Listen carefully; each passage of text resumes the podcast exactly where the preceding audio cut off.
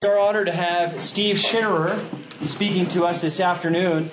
Uh, Steve is a graduate from uh, from Bear Valley, from the Bear Valley uh, Bible Institute.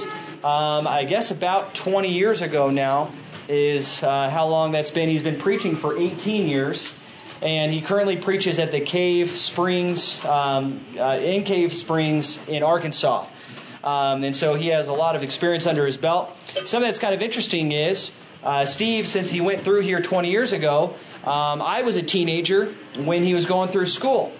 And so uh, I got to watch a lot of different people come through the school, but I've always looked up to Steve and appreciated Steve.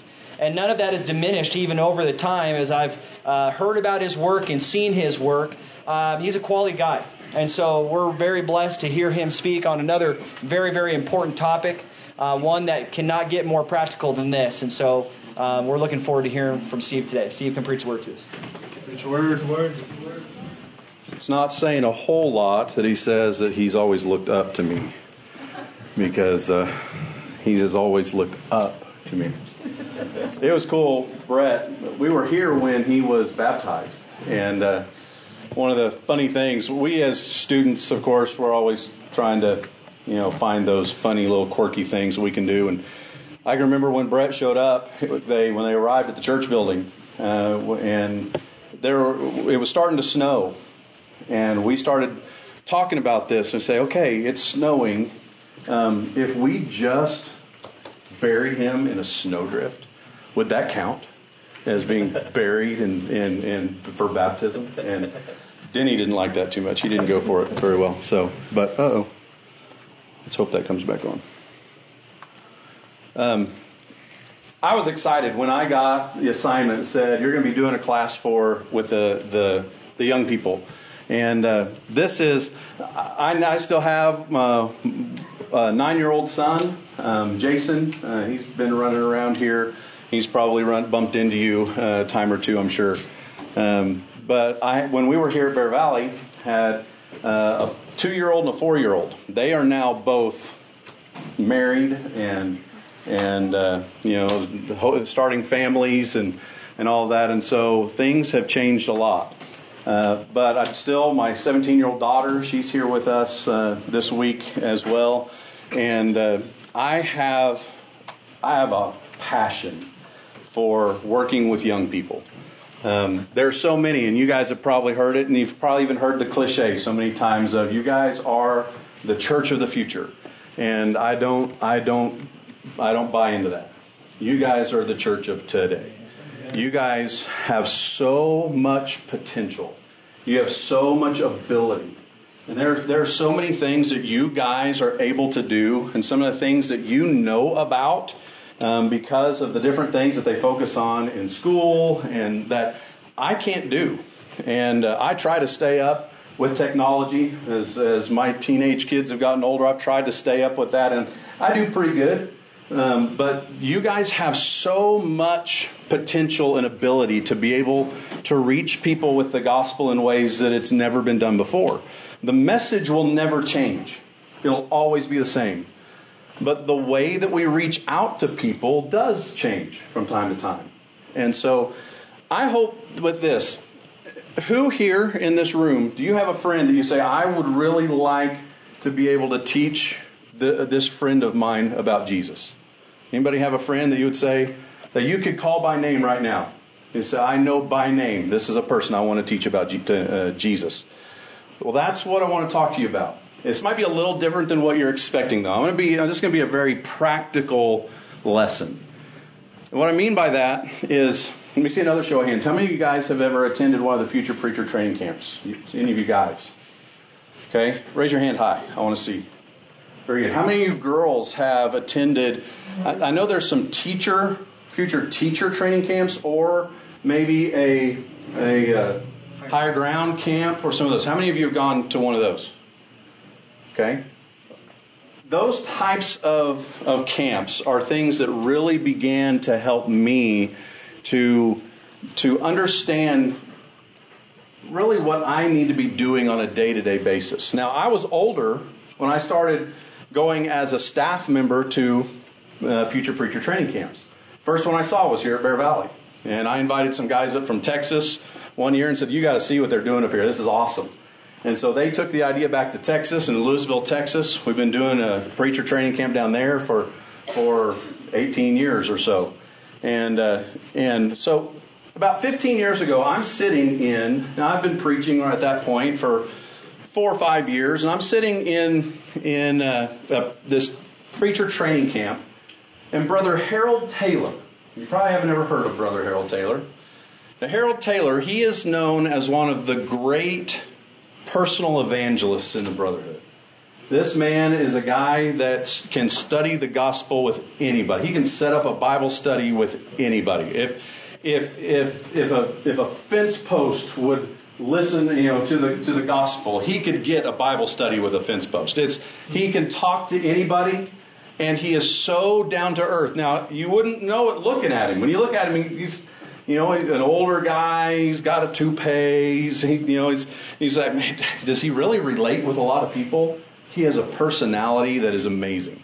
Well, I heard that he was going to be teaching a class on personal evangelism, how to study the gospel with with other people at the the, the preacher training camp, and so. I'm already a preacher, and I, so I go into that class, and I'm I got my pen and paper ready. I was, oh, this has got to be great. And what I was doing is I was looking for the new way I was looking for, he's got to have some new method. He's so good at this. There's got to be something brand new that he's going to share with me so that I'm going to be able to study the gospel with people better than I've ever studied the gospel with them before. One of the things our culture does is it, it kind of puts us in this mode. You've heard people say to think outside of the box. Maybe. Think outside of the box. I when I was trained in business, different things, this that was a big thing. They told us. As a matter of fact, this here goes even a little step further. They said, don't just think outside of the box. You need to think as though there's not even a box.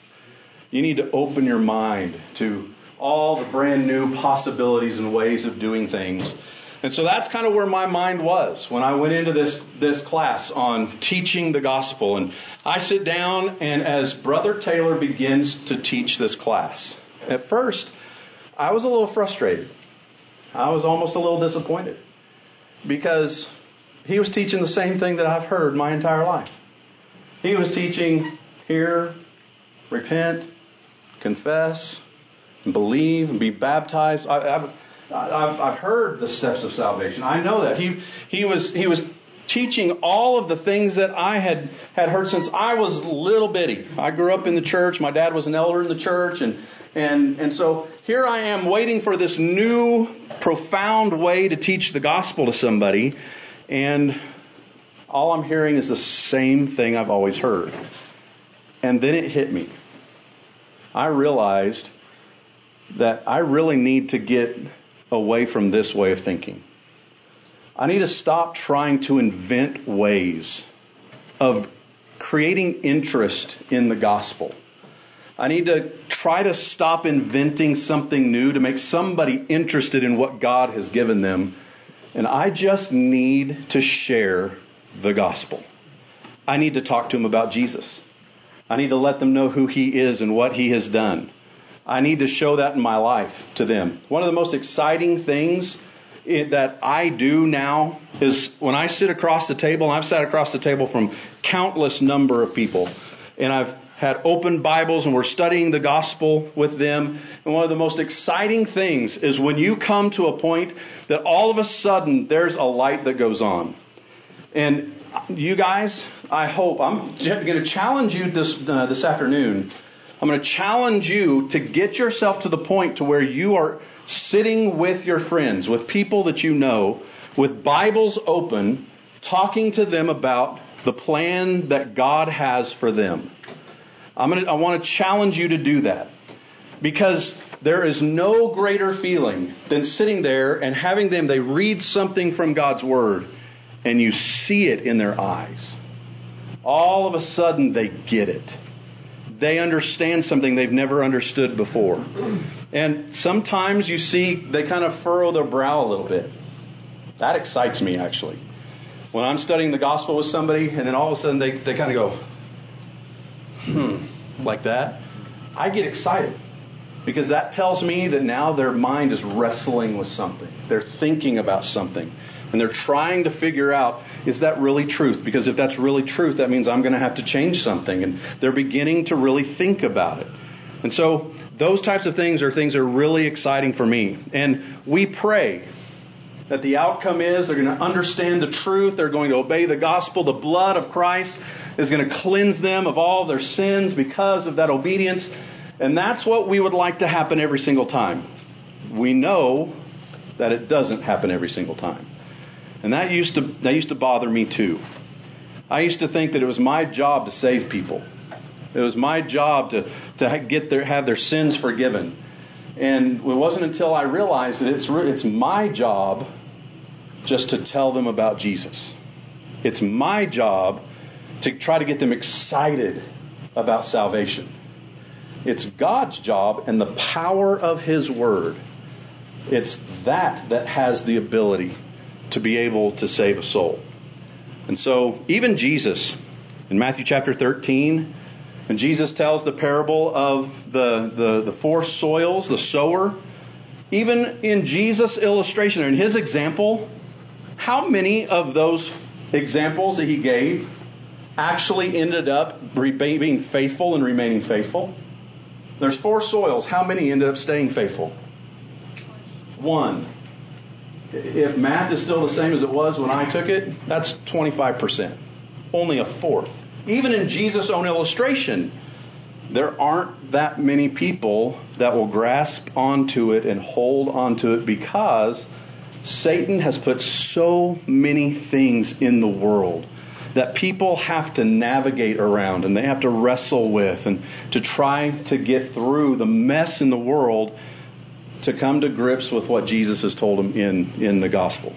And so I'm going to start sounding a little bit like Brother Harold Taylor now.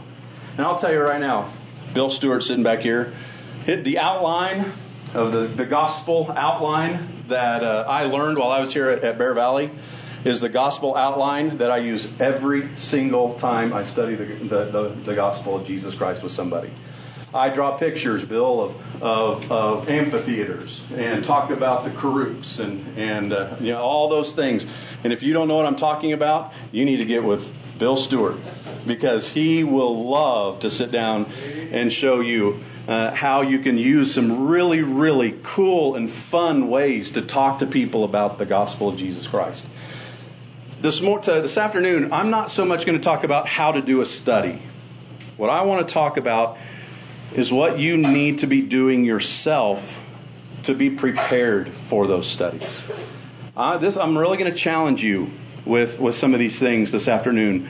And I want you to really look deep inside yourself to see am I doing these things? Am I preparing myself the way I need to so that when those opportunities come, I'm ready? That's what we're going to talk about. The, the, the title tonight, the topic is Help Me Talk to My Friends About Jesus. Well, you have to make sure you are ready to talk to your friends about Jesus. And so you may have all of the answers. You may be able to answer every Bible question there is. That doesn't necessarily mean you're ready to talk to somebody about Jesus. And so, the very first thing, the most important thing to begin with, is prayer.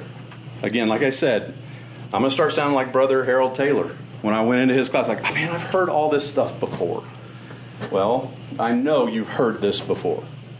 That when we are, are talking about the souls of someone else, that friend that you a minute ago said that you could think of their name, that's the person I would like to study the gospel with. When was the last time that you prayed to God and you, you spoke their name to God? That God, would you please be with, with with Ryan? Would you please be with, with Sally? Would you please help create an opportunity? And when I found this picture, this really it said a lot to me because in prayer we are talking about praying and talking to God about a, a, an issue that is a, a it's a soul uh, saving issue. Their life is at stake. And if you know that someone's life is at stake, what would you do to, to plead with God that He would help create an opportunity for you to be able to, to talk to them about Jesus. That their heart would be open so that you could talk to them about Jesus. This is the first thing I want you to do. I want you sometime today, maybe tonight when you're going to bed, that one person that you're thinking of them by name that needs the gospel of Christ, they need the blood of Jesus Christ. I want you to write that name down. And I want you to go to God personally in prayer and pray for that person. That God will create an opportunity, that God will open a door. The Apostle Paul in Acts chapter 14, verse 27, he talk, talks about how a door was open by God for him to do the work of God. In Revelation chapter 3 and verse 8, again, God talks about that He will open doors that no one can close. And so God has the power. Question is, do you believe it? Do you believe that God has the ability to create an opportunity for you to talk to them about Jesus? Because He's told you that He would. He's told you that He will do everything in His uh, power to create opportunities. It might not be the way you want it to be done, but He will do everything He can to make that happen. You have to pray then for the wisdom that you need when you're talking to them. God tells us in James chapter 1, verses 5 and 6, that if we lack wisdom, and there it's in a context of trials and struggles in life, well, this is a trial and struggle in life. If a friend of mine is lost, that's a trial. I don't know any greater trial, any greater struggle than someone that's close to me that is lost. So if I am going, if I don't know what to say, if I don't know how to approach it, God tells me Ask me for wisdom, and I will give it to you in abundance. Now, it's not, he's not just going to snap his fingers and all of a sudden you're going to have all the right answers. The, the, the preparation also lies with you and what your effort as well. But are you praying for the, the, the wisdom that you need to be able to, to be able to reach people the best way you possibly can? Even the Apostle Paul, I would say, is the greatest gospel preacher that has ever walked the planet. Now, Jesus, of course, the greatest preacher that has ever walked the face of the earth. But Jesus never was around to proclaim the full gospel.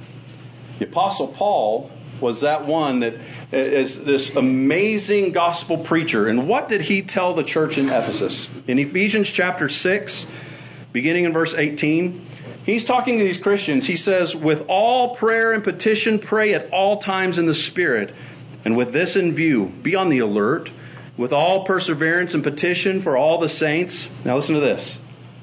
And pray on my behalf, that utterance may be given to me in the opening of my mouth, to make known with boldness the mystery of the gospel. If the Apostle Paul understood that he couldn't do it without prayer and the help of God, why would we think we could? Why would I think that I'm going to be able to have all the right words and I'm going to be able to do all the right things if the Apostle Paul himself knew he's, I need help. I need God's help so that I'm able to do this the best that I possibly can. So, we have to pray, pray, pray for those that, that we want to create opportunities for the gospel to be planted into their hearts. But secondly, we've got to prepare. Are you ready? Would you right now, and I'm not going to point anybody, anybody out individually, but I want you to think about yourself right now. If I came to you and I pointed to you and said, I've got a gospel study that I need, need done, I can't do it, I've got another one going on but I need somebody to do to study the gospel with somebody. And I came to you and I pointed to you and I said, I need you to do it. Are you ready? Are you ready to study the gospel of Christ? The greatest message the world has ever been given. Now, I ask some other questions, I say, I need somebody to explain to me the, the plot of one of the, a new a new movie, or or um, you know, I need I need somebody to walk me through the whole storyline uh, that uh, of, of, of, Marvel over the last several years. You know, I love all the Marvel movies. And it, there are a lot of guys that say, "Oh yeah, man, I can tell you all about that. I can tell you all the things that are hidden in all the movies." I, we we we have the ability to know a lot of things.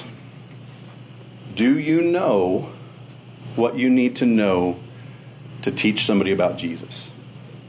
There is no greater message. There is nothing better than this one thing.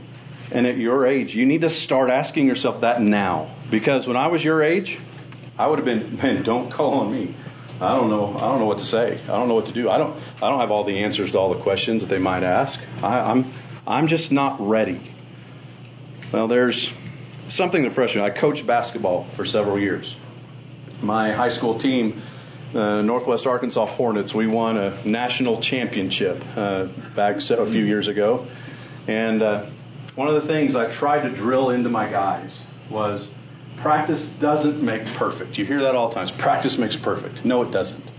I've seen guys practice thousands and thousands and thousands of hours, and they're still not perfect. But practice will make permanent. The more you do something, the better you get at it. I don't care what it is. No matter what you do, the more you do it, the better you get. And so practice makes permanent. When I when I look at any of you guys recognize this guy? Do you recognize what he's trying to do? Shaquille O'Neal gets paid, he got paid tens of millions of dollars to play basketball. Run up and down a court with a little round round orange ball and and and score points. The man couldn't hit a free throw if his life depended on it. It was one of the most frustrating as a basketball coach, it was one of the most frustrating things for me. And there are a lot of professional basketball players today. They can't hit a free throw. It is the most simple. It is the most it is the one shot that never changes. The rim's the same height every single time. You're the exact same distance away from it every single time. Uh, everything is the same. There's never a defender on you. It is the it was one of the easiest shots in basketball. And yet guys get paid millions of dollars, they can't make that shot. You know what that tells me? They have not come to a point to where they believe that it's important enough to put the amount of time necessary to get good at it. Because he couldn't make a free throw, what is the the tactic that teams created? You know, know what it was called? Hack a Shaq. That was the tactic. It was because they knew if we foul him, they're not going to score. Because every time he goes down and shoots a free throw, he's going to miss. And so they'd start fouling him every single time he got the ball. And so uh, he he is he was he a great basketball player? Yes, in many respects he was. But he never saw the importance of putting the time in to working on the most simple shot in basketball. Guys, the same is true for a lot of Christians. There are a lot of Christians who are going to go to their graves and they will never have shared the gospel of Jesus Christ with anybody else. They will never have opened their Bibles up and taught somebody about Jesus. There, and I, if I'm not mistaken, that's the one thing that Jesus left for us to do when he told us to go into all the world and make disciples. And so we have a responsibility, but there are so many Christians that they just haven't found the importance enough yet to prepare themselves to be able to do one of the most important works that we have as Christians to do. And that's why I want to look at you guys. Because this is not something that just the preacher does, or the elders do, or any of the other ministers do, or even your moms or dads do. You guys have the ability to know the gospel, to teach the gospel, to, to influence the lives of others with the power of, of the message of Jesus Christ. And so, the, the, the same is true. If you have never been a part of a Bible study, this is my next challenge. I want you to talk to your preacher. I want you to talk with your elders, your youth ministers, maybe your parents, somebody, somebody that you know is involved in doing Bible studies. And if they're not, you're going to push them and, pers- and convince them that they need to get out and do some Bible studies. I want every single one of you to go to a leader in your church and say, the next time you go to do a Bible study with somebody, I want to go with you. Because when you watch it being done, when you see somebody else doing it, it helps you to realize what it helped me. First time I saw somebody uh, study the gospel of someone else, I said, I go, well, that wasn't that hard. That was, that's the stuff that I've been learning since I was little. It wasn't hard at all. And it's just the practice. If you ask your, your preachers, you ask your elders, you, uh, they will tell you that they didn't get it all right the first time they did a Bible study either. They made mistakes. I've made some big mistakes in Bible studies, but I've learned over time and I've gotten better. It sometimes takes dozens of times.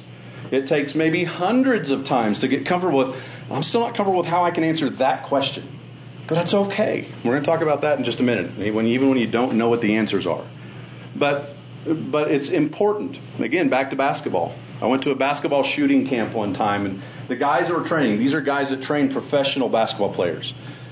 They said, if you go out on, and you practice a shot, and this could be with anything, it might be soccer, it might be um, any, any sport in, in some way, but in basketball, you practice a specific shot.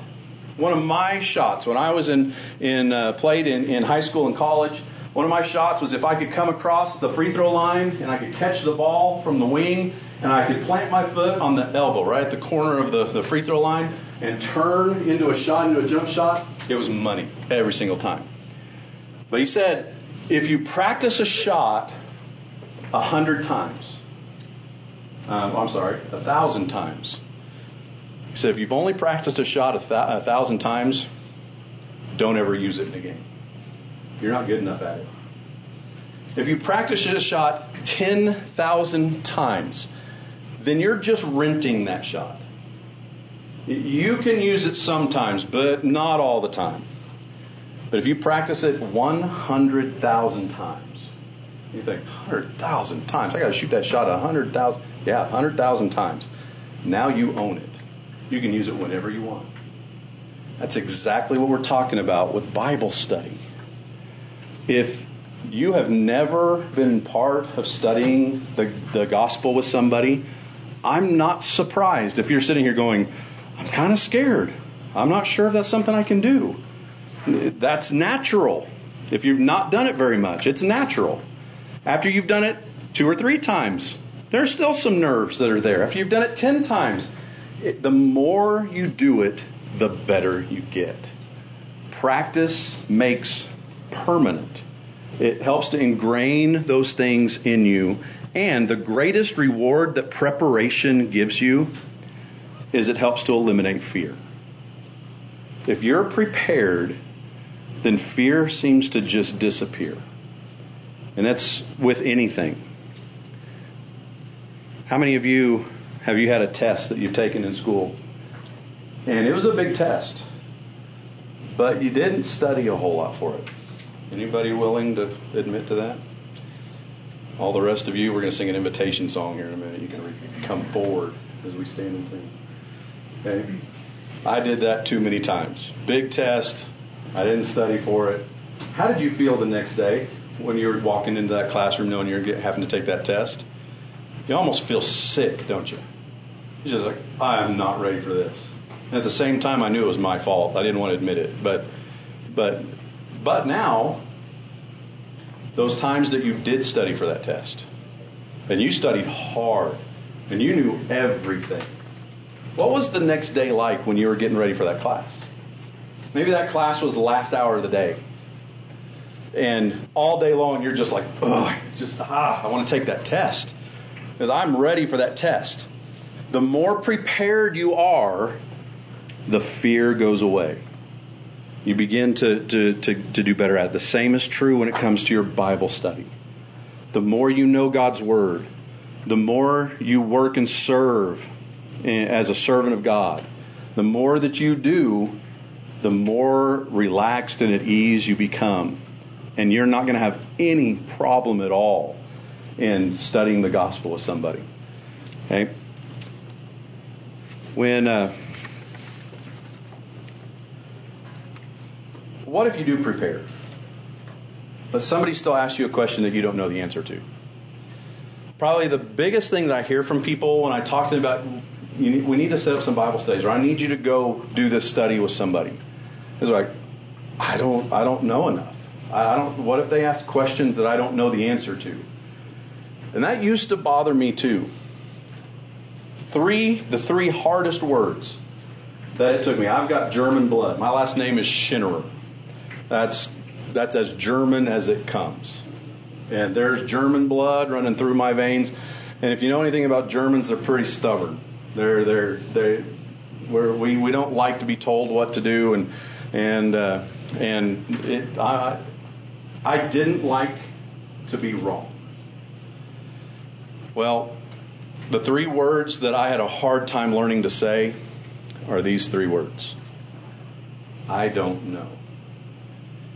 Well, first place, I graduated here at Bear Valley in 2002.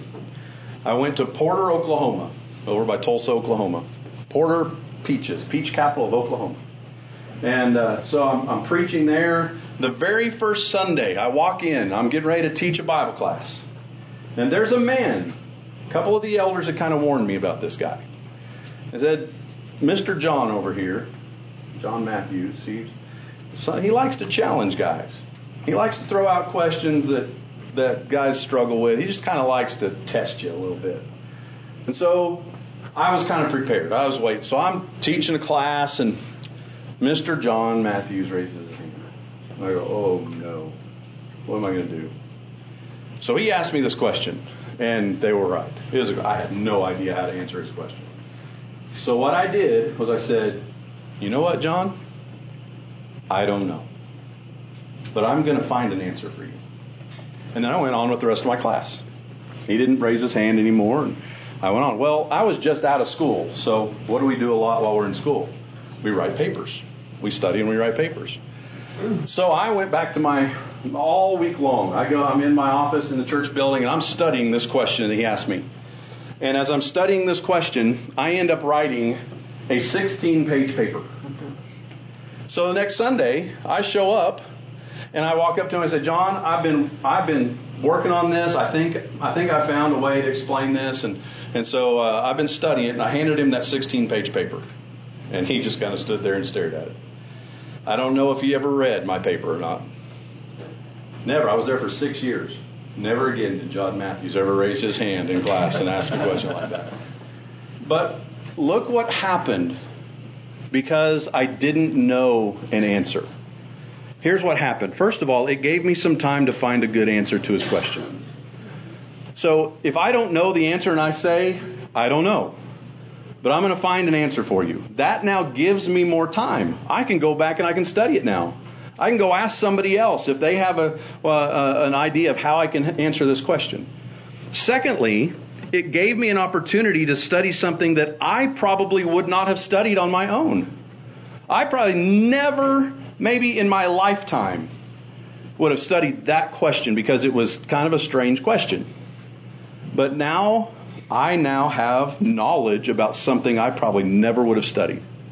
Thirdly, it helped me gain the trust of someone because they knew I wasn't just going to make something up.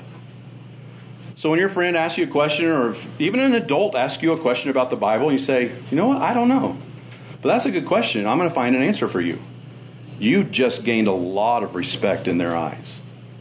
Because most people, because we don't want to be wrong, so most people would just say, they'd make up an answer. They would come up with something that wasn't right. But you just gained more trust because you told you proved to them getting the answer right is more important than me looking good. And so uh, it, it's, a great, it's a good thing. It also allowed me an opportunity to be an example for others to see. In that Bible class, there were 50 other people in that class. And they were able to see an example of someone say, I don't know. And I was the preacher. The preacher's supposed to know all the answers to all the questions about the Bible. And I was the one that said, you know, I don't know. And so that gave them an example to realize, oh, so you, don't necessarily have to know all of the answers right right now. And uh, it, it, it just gave them that good example. one of the greatest things it did is it created a second opportunity for me to sit down and talk to him about it. When you're studying about Jesus with somebody, one of the most difficult things to do is get the second study. Sit down and study with them a second time. You're not going to be able to go through everything the first time necessarily, unless you're using the gospel uh, outline that Bill is doing it. I've done it on a napkin, you know, with somebody in a in a restaurant, uh, and, and there's a way to do that. But you're not going to be able to talk about everything in that one time. So when I look now for opportunities to say, I don't know. When they ask a question, I might even know the answer somewhat, but not all the way. So I'm looking for ways to say, I don't know. I'll tell you what, I'm going to find an answer. That automatically made uh, uh, another opportunity for me to come back to them and say, hey, I studied that and I found an answer. And now I have another chance to talk to them about Jesus. And so a lot of times when people say that they don't know an answer, they, they look at that as a problem. I want you to, from now on, I want you to start looking at it as an opportunity. And what this also does is I just took away every single one of your excuses to say, I just don't know enough. Because you now have the right, and I'm giving you the permission to say, I don't know. That's a good question. But what you're doing is you're starting a conversation with someone and talking to them about Jesus. Okay? Now, the final practical tip that I want to give you is that you guys have to live it. They have to see Christ in your life. They have to see you living the way that you say you believe. We have to make sure that other people understand who we are. The Apostle Paul was the one that said, I am not ashamed of the gospel of Jesus Christ, for it is the power of God unto salvation. That word power, it's what word, Bill? Power. Dunamis. It's the word that we get dynamite. It is the dynamite of God for salvation. The gospel message. And the apostle, I'm not ashamed of the, the gospel. There is not a single one of us that should ever be ashamed of Jesus Christ. There have been a lot of times I've been in conversations with people, and even me, and I'm ashamed to say this, but there were times that when people were talking about the Bible or about Jesus, I was I was afraid to jump in and give my uh, two cents about whatever topic they were talking about. I was ashamed. I didn't know what they were going to think about me. I didn't know oh, they might ask questions that I don't know the answer to. Uh, I, I used all the excuses to just keep my mouth shut and not say anything. We have to have the attitude of the Apostle Paul. I'm not ashamed of the gospel of Jesus Christ. There's no reason to be ashamed of the gospel of Jesus Christ. Are we not called to be the light of the world? Are we not told by Jesus in Matthew chapter 5 to let your light shine before men in such a way that they may see your good works and glorify your Father who is in heaven? We're supposed to be the ones that people see. We're supposed to be the ones that people hear. And in our culture today, when we say something about the Bible, we say something about Jesus, there are going to be a lot of people that are going to say, "Well, you're that, that's just hate, hate speech." That you, you're just you're you're if you're saying that something that somebody's doing in their life that God's not pleased with it, then then you're just not being you're not being very nice. And we have to help people understand that we are actually being more kind than anyone else has ever been to them because we're trying to share with them the one message that will help them to overcome Judgment Day one day. We have to let other people know about Jesus. We have to give them a chance. They might say no. They might say they're not interested. They might say that they don't want to hear anything that we have to talk about. And they have that right to, uh, to, to, to say that. But I have to give them a chance so that they can say no if they want to. And if they say no, they're not saying no to you. That was one of the things I had to learn. Is that they're not they're not rejecting me. They're rejecting God. And they're going to have to answer to Him for that someday. But I just want to give them a chance to make things right. So, I want you guys to develop eyes for opportunities. When a conversation comes up with a friend, and a friend says something, man, it's hot out here. Your door just opened. That one statement right there, just open a door go, yeah, man, it is hot, but aren't you glad that God made the world with the different seasons so it's not hot all the time? Now you just created a conversation that you're going to now get a response from them to see what do they think about God creating the world. They might say, "Oh, you believe that God created the world?" You go, "Well, yeah, you don't." I mean, do you, do you want to know why I believe that God created the heavens and the earth? I love, and your door just opened. No matter what the conversation is, use it to open that door so that you can help them know more about God and to help them know more about Jesus. Now, again, I've, it's, it's some challenges that I gave you. First, tonight I want you to pray. Pray for that person that you want God to help you with to teach them about Christ. I want you to go to a leader in your church and I want you to tell them, I want to go on a Bible study with you. I want to start learning how to do this and how you do it. There's a lot of different ways that guys do it, and you'll find a way that works best for you. I want you to start challenging yourself. And you can sit here today and you can say, oh, that's not for me, that's for other people. No, this is for every single one of you. Everyone in this room. I want to challenge you to talk to someone about Jesus. Because that door will open and God will then help and create opportunities for you to share Christ with them. If you need any help with that, I know there are a lot of people around you in your churches here at Bear Valley that are more than willing to help you in any way they can. I appreciate talking with you guys. Like I said, I just wanted to give some practical things. We know the gospel and what the gospel is the death, burial, and resurrection of Jesus and the importance of that and the message of that. I hope that maybe this will just maybe give you a little bit of encouragement to say, hey, I think I can do that. I can, I can do that too.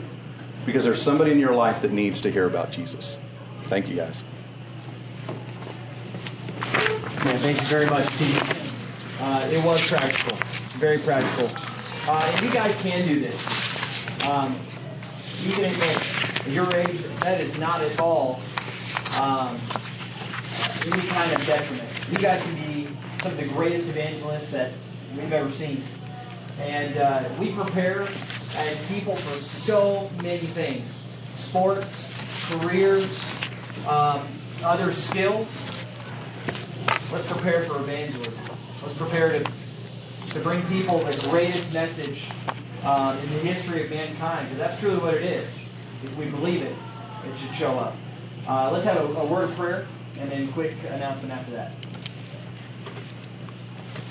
Father God, you have given us the, uh, the greatest message that we could ever tell anybody. Sometimes we shrink back in fear. Sometimes we uh, give ourselves a host of, of excuses not to tell people about this. But Lord, we pray that you will give us doors of opportunity to talk to people about you, and that you give us the courage to walk through those doors and to tell people about uh, the wonderful opportunities that you're giving to all of us uh, to be able to be with you in heaven. Thank you that all this is possible through your Son. We pray this in His name. Amen. Amen. All right, we'll be back here at 3.30 for our next session. Uh, you're dismissed. Thank you, guys. Appreciate that very much. Thank you.